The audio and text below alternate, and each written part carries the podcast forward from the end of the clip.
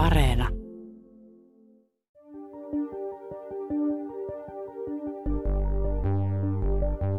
Venäjän joukkojen Ukrainassa tekemien raiskauksien valtava määrä on alkanut paljastua, kun uhrit hakevat apua. Uhrien kertomukset osoittavat raiskauksissa kaavan. Venäläissotilaat raiskaavat ryhmänä ja järjestelmällisesti. Ylen Suvi Turtiainen matkusti Ukrainaan ja haastatteli uhreja auttavaa psykologia. Tänään on keskiviikko 4. toukokuuta. Kuuntelet Ylen uutispodcastia. Minä olen Heikki Valkoma.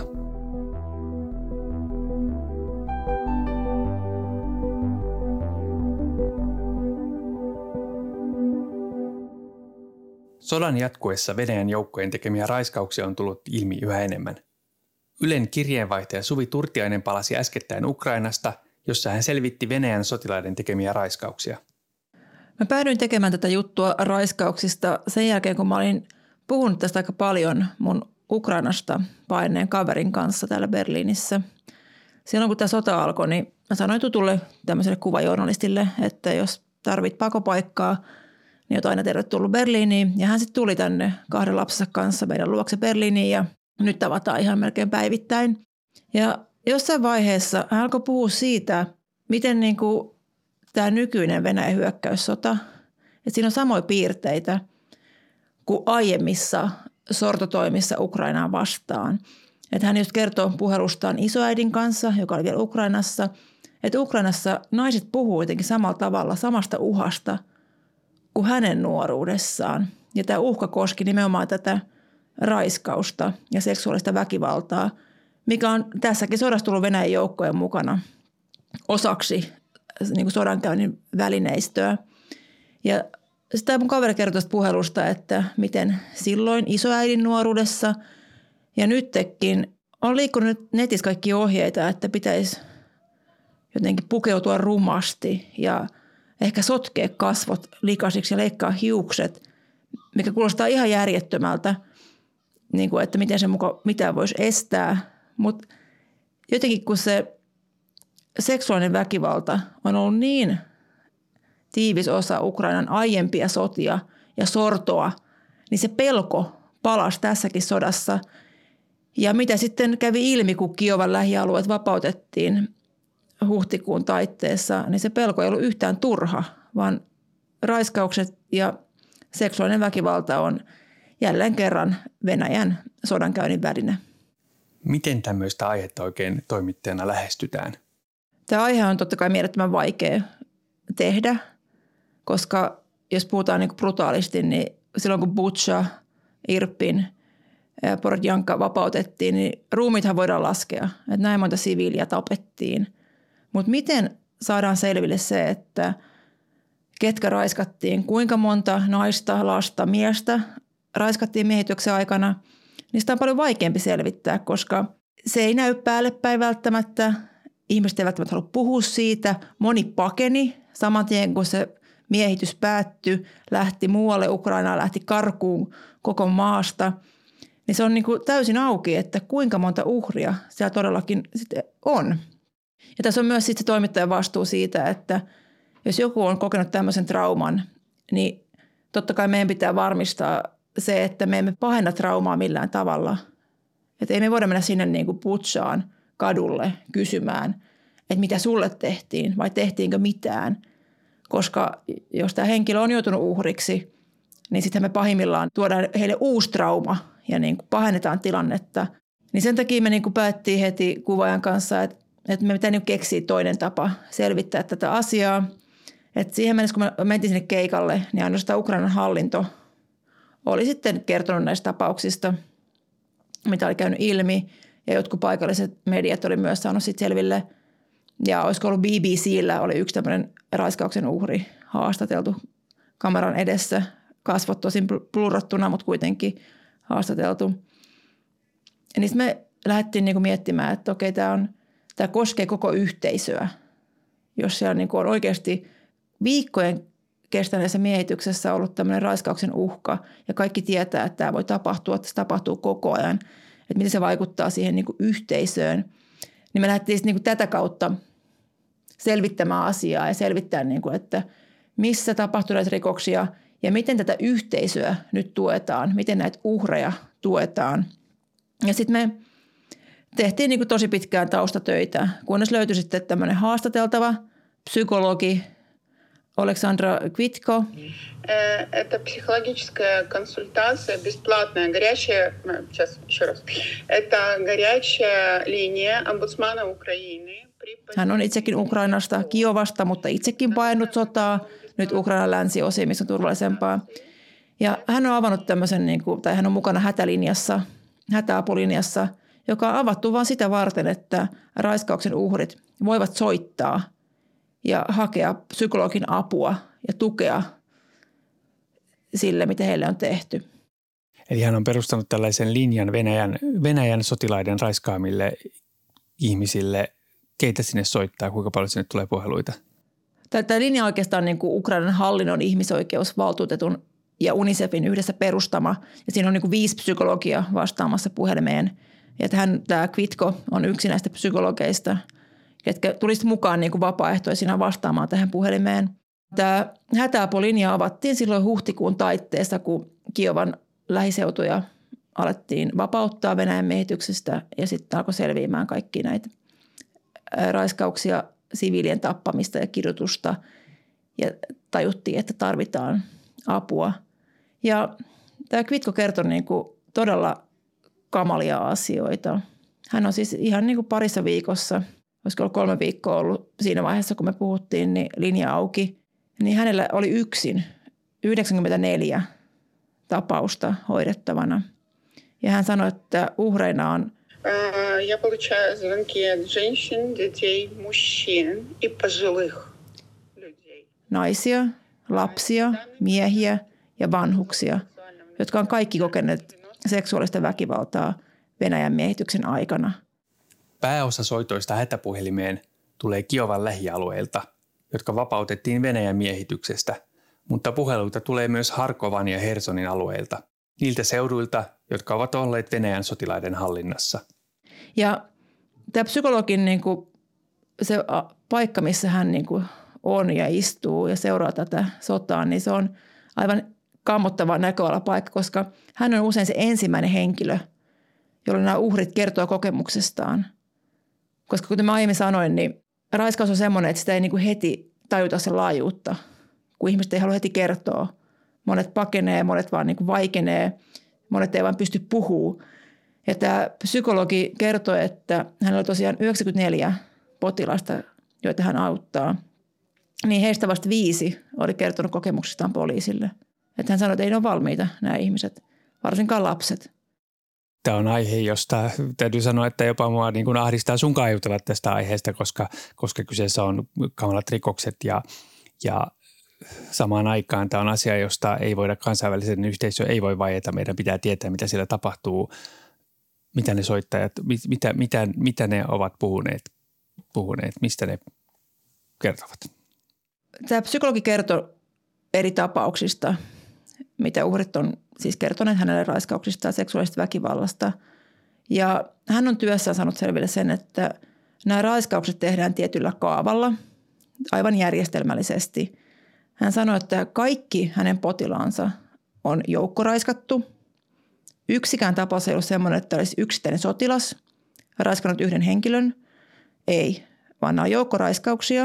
Että se on ryhmä Venäjän sotilaita tekee tämän rikoksen. В основном это изнасилование группами.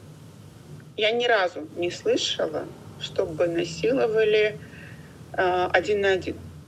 Toinen asia, mikä toistuu kaikissa hänen tapauksissaan tai lähes kaikissa tapauksissa on se, että nämä raiskaukset tehdään yleisön edessä. Se tarkoittaa sitä, että uhrin perhe, yhteisö, naapurit, tutut laitetaan katsomaan, kun heidän rakkaimpien raiskataan. ja se tämä julkinen raiskaus on niin kuin, se on täysin järjestelmällistä ja se on niin kuin toistunut kaikissa näissä kertomuksissa. Ja se kertoo siitä, että me ei voida puhua, että nämä on yksittäisiä Venäjän joukkojen sotilaita, jotka ovat jotenkin tehneet tämän oma-aloitteisesti. Ei, vaan tässä on selvästi niin kuin, nämä tehdään joukossa ja sitten pakotetaan yhteisö katsomaan. Ja tavoitteena on tällä tyylillä sitten aiheuttaa hirvittävät traumat koko yhteisölle, eikä vain sille uhrille – koska uhrin lisäksi sitten nämä läheiset on laitettu katsomaan, kun heidän lapsensa tai siskonsa raiskataan. Tästä syntyy vahva epäily, että kyse on Venäjän armeijan järjestelmällisestä toiminnasta. Millaista näyttöjä, raportteja tai tietoa tästä on? Tämä on todella vaikea kysymys ja asia selvittää. Että sen takia näitä lausuntoja ja raportteja on vasta aika vähän.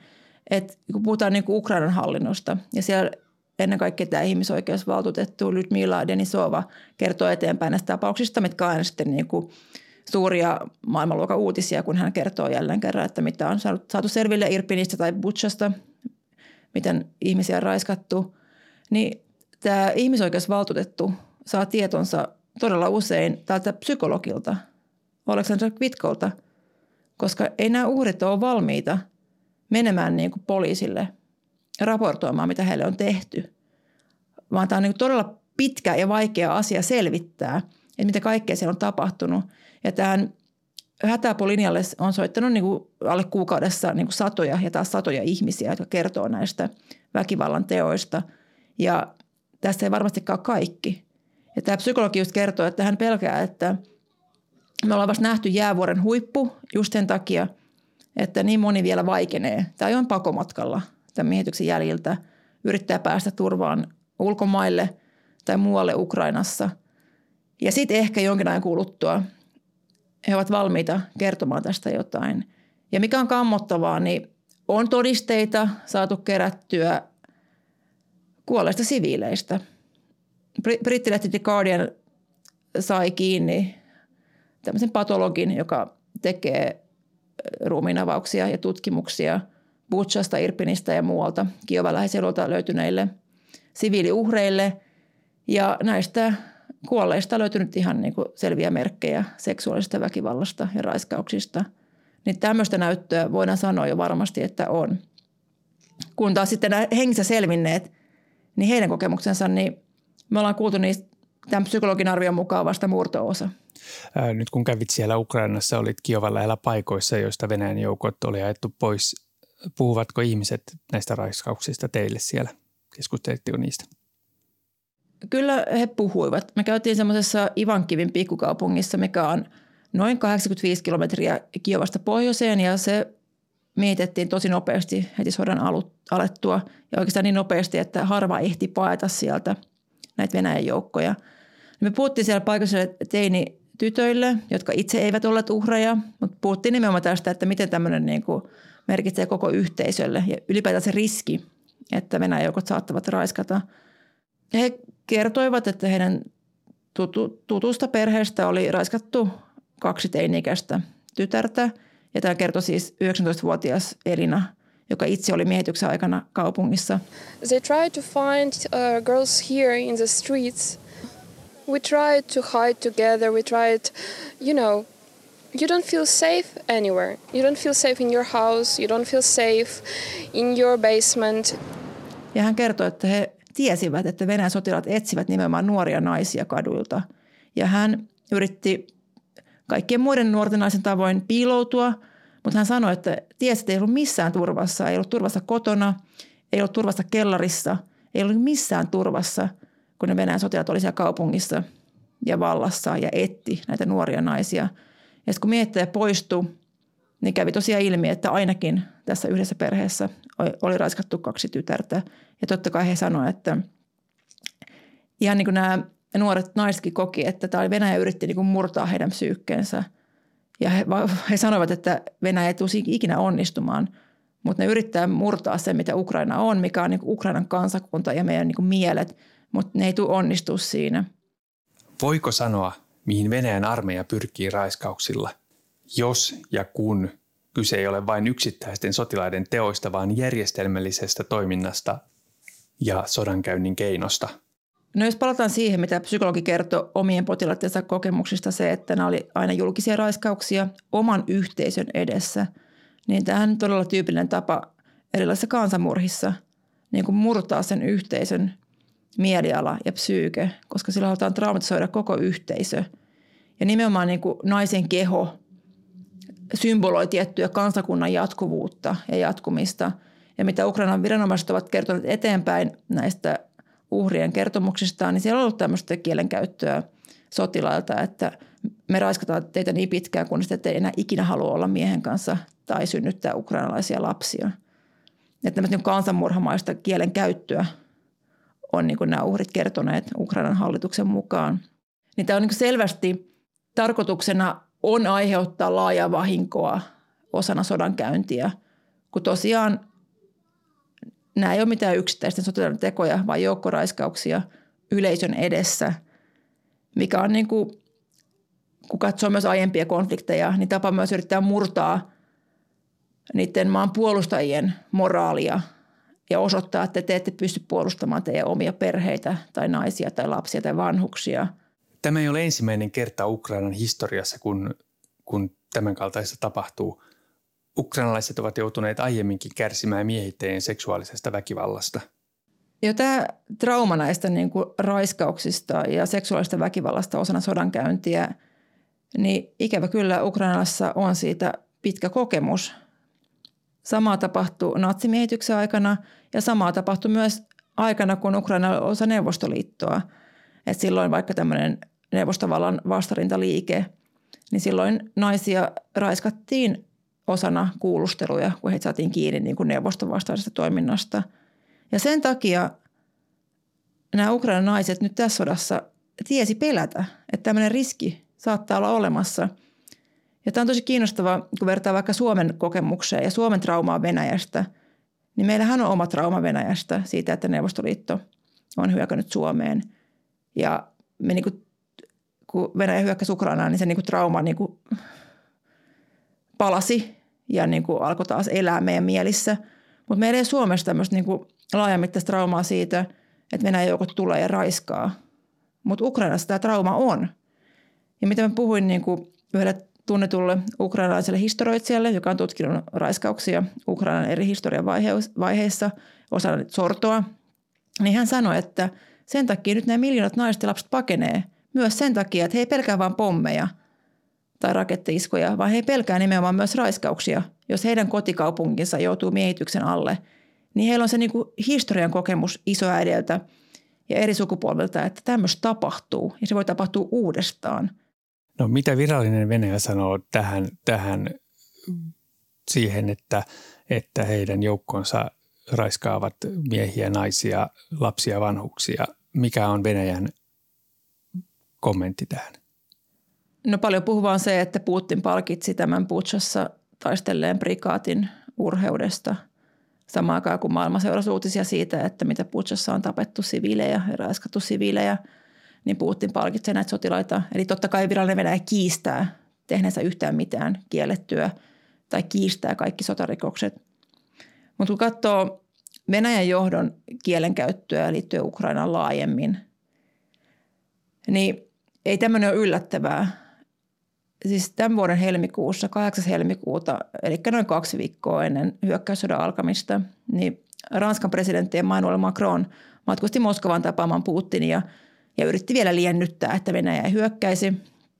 Niin tässä lehdistötilaisuudessa Macronin kanssa, niin Putin heitti tämmöisen niin kuin letkautuksen, tai en mä tiedä voiko sanoa vitsi, kun se on niin järkyttävää, mutta vähän niin kuin vitsin.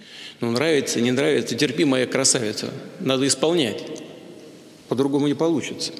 Значит, не хотят напрямую Mikä oli viittaus tämmöiseen neuvostoaikaiseen punkkappaleeseen, missä puhutaan siis kuolleen raiskaamisesta. Ja Putin heitti tämän vitsin ja viittasi suoraan Ukrainaan. Ja tämä ehkä niin kuin yksittäin olisi niin järkyttävää ja traagista, mutta ukrainalaiset tunnistivat saman tien tämän uhkauksen, koska totta kai he olivat osa Neuvostoliittoa. He tuntevat tämän niin kuin Neuvostoliiton aikaisten popula- kulttuurin viittaukset. He tuntee, niin kuin, että mitä tämä Putinin vitsi tarkoitti. Niin se oli ukrainalaisille suuri järkytys, että miten tämmöinen vitsi vaan meni, meni niin kuin ohi, kun ei länsimaalaiset tajunnut sitä ollenkaan. Ei Macron tajunnut sitä tietenkään siinä tilanteessa, koska se oli tämmöinen niin kuin neuvostoliittolainen viittaus.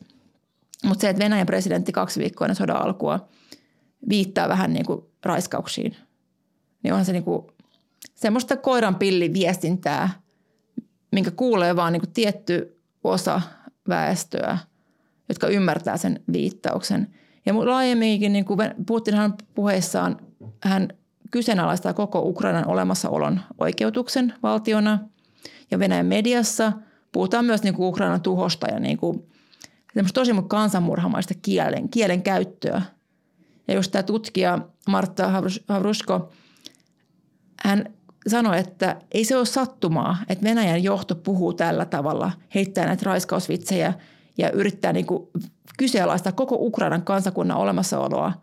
Niin hän näki suoran yhteyden siihen, että Venäjän sotajoukkojen päällystö hyväksyy tämmöisen laajamittaisen raiskaamisen, mikä tehdään tavalla, mikä on tuttu kansanmurhista, eli nimenomaan niin kuin joukkoraiskauksina ja yleisön edessä, että koko yhteisö saataisiin niin kuin traumatisoitumaan – palataan vielä tähän, tähän psykologiin. Hän on keskustellut uhrien, uhrien kanssa, miten nämä ihmiset pärjää Joo, tämä, me siis tehtiin tämä haastattelu puhelimitse, koska hän oli tosiaan painut toiseen paikkaan Ukrainassa ja mä olin Kiovassa, niin se puhelu oli itsessään jo niin kuin järkyttävät. Psykologi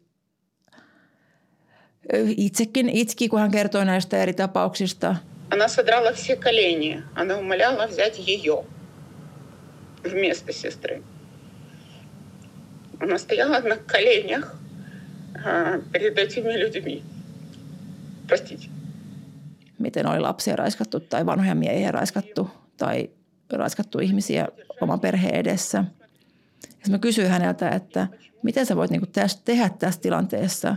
On näin paljon potilaita, niin miten sä voit auttaa näitä ihmisiä – niin hän sanoi, että niin kuin ensimmäinen asia, mitä hän joutui tekemään, on se, että hän yrittää vakuuttaa uhreille, että he eivät ole syyllisiä, mikä kuulostaa totta kai ihan hirveältä, että nämä uhrit syyttää itseään.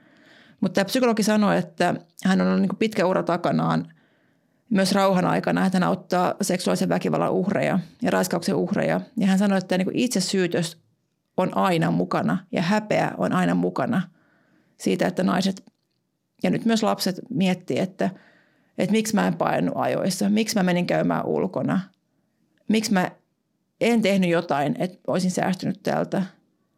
Ja hän kertoi tämmöisestä 12-vuotiaasta tytöstä, joka oli äitissä kanssa sitten piilossa Venäjän sotilaita. Ja sitten äiti kielsi, että saa mennä ulos. Mutta tyttö halusi kuitenkin mennä sitten ulos käymään, poimimaan kukkia äidille ja ilahduttaa äitiä keskellä miehitystä. Ja sitten nämä Venäjän joukot näkivät tämän tytön, 12-vuotiaan tytön siellä ulkona ja hänet raiskattiin. Niin tämä psykologi kertoi, että ainoa mitä tyttö sanoi hänelle puhelussa oli se, että, että mä oon syypää tähän. Että mähän menin ulos, vaikka äiti oli kieltänyt. Tämä on aika musertavaa, kuultavaa. Mutta tämä tekee raiskauksesta niin, sen takia niin kammottavan tehokkaan sodankäynnin välineen, koska siihen liittyy se hirvittävä häpeä ja itsesyytös – ja myös vähän semmoinen, niin kuin, ei nyt yhteisön syytös, mutta Ukrainassakin on niin kuin somessa keskustelua siitä, että no miksi ette paineet ajoissa ja että miksi niin kuin annoitte tämän tapahtua omille lapsillenne. Ja sehän niin lisää tämmöistä niin syyllisyyttä ja häpeää siitä, että se tapahtui juuri minulle.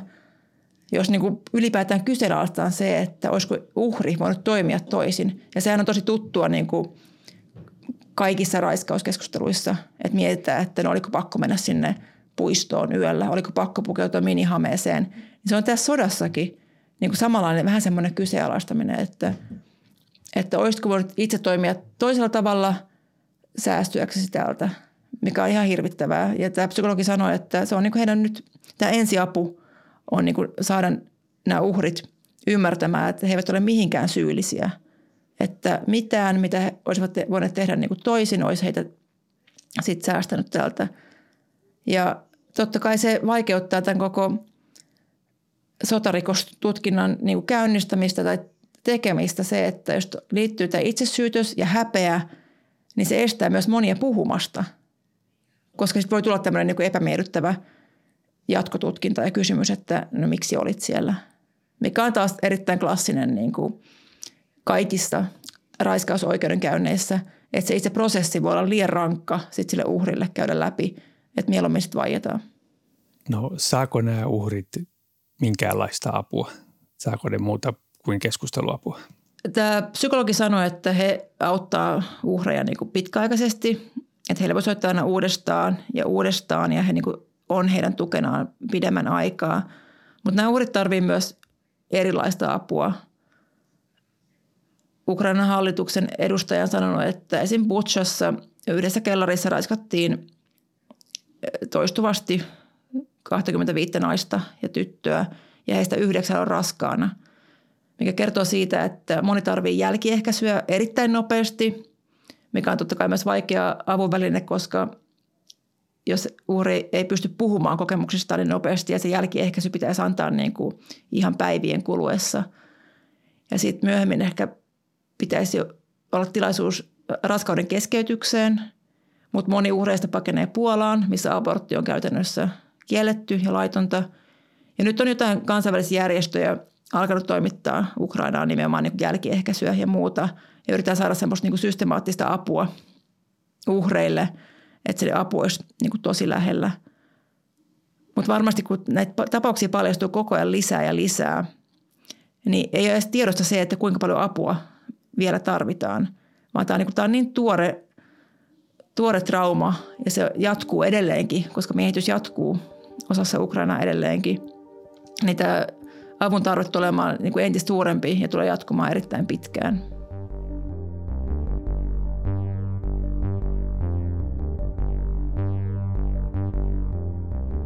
Kiitos kun kuuntelit Ylen uutispodcastia. Ylen uutispodcast ilmestyy joka arkipäivä kello 16 Yle Areenassa. Sieltä löytyvät myös edelliset jaksot ja voit lisätä meidät suosikiksi painamalla sydäntä. Palautetta voi laittaa sähköpostilla uutispodcast.yle.fi ja löydät minut somesta at Heikki Valkama. Tämän jakson äänistä ja leikkauksesta vastasi Sami Lindfors. Uutispodcastissa me syvennymme siihen, mikä on tärkeää juuri nyt. Kuulemiin.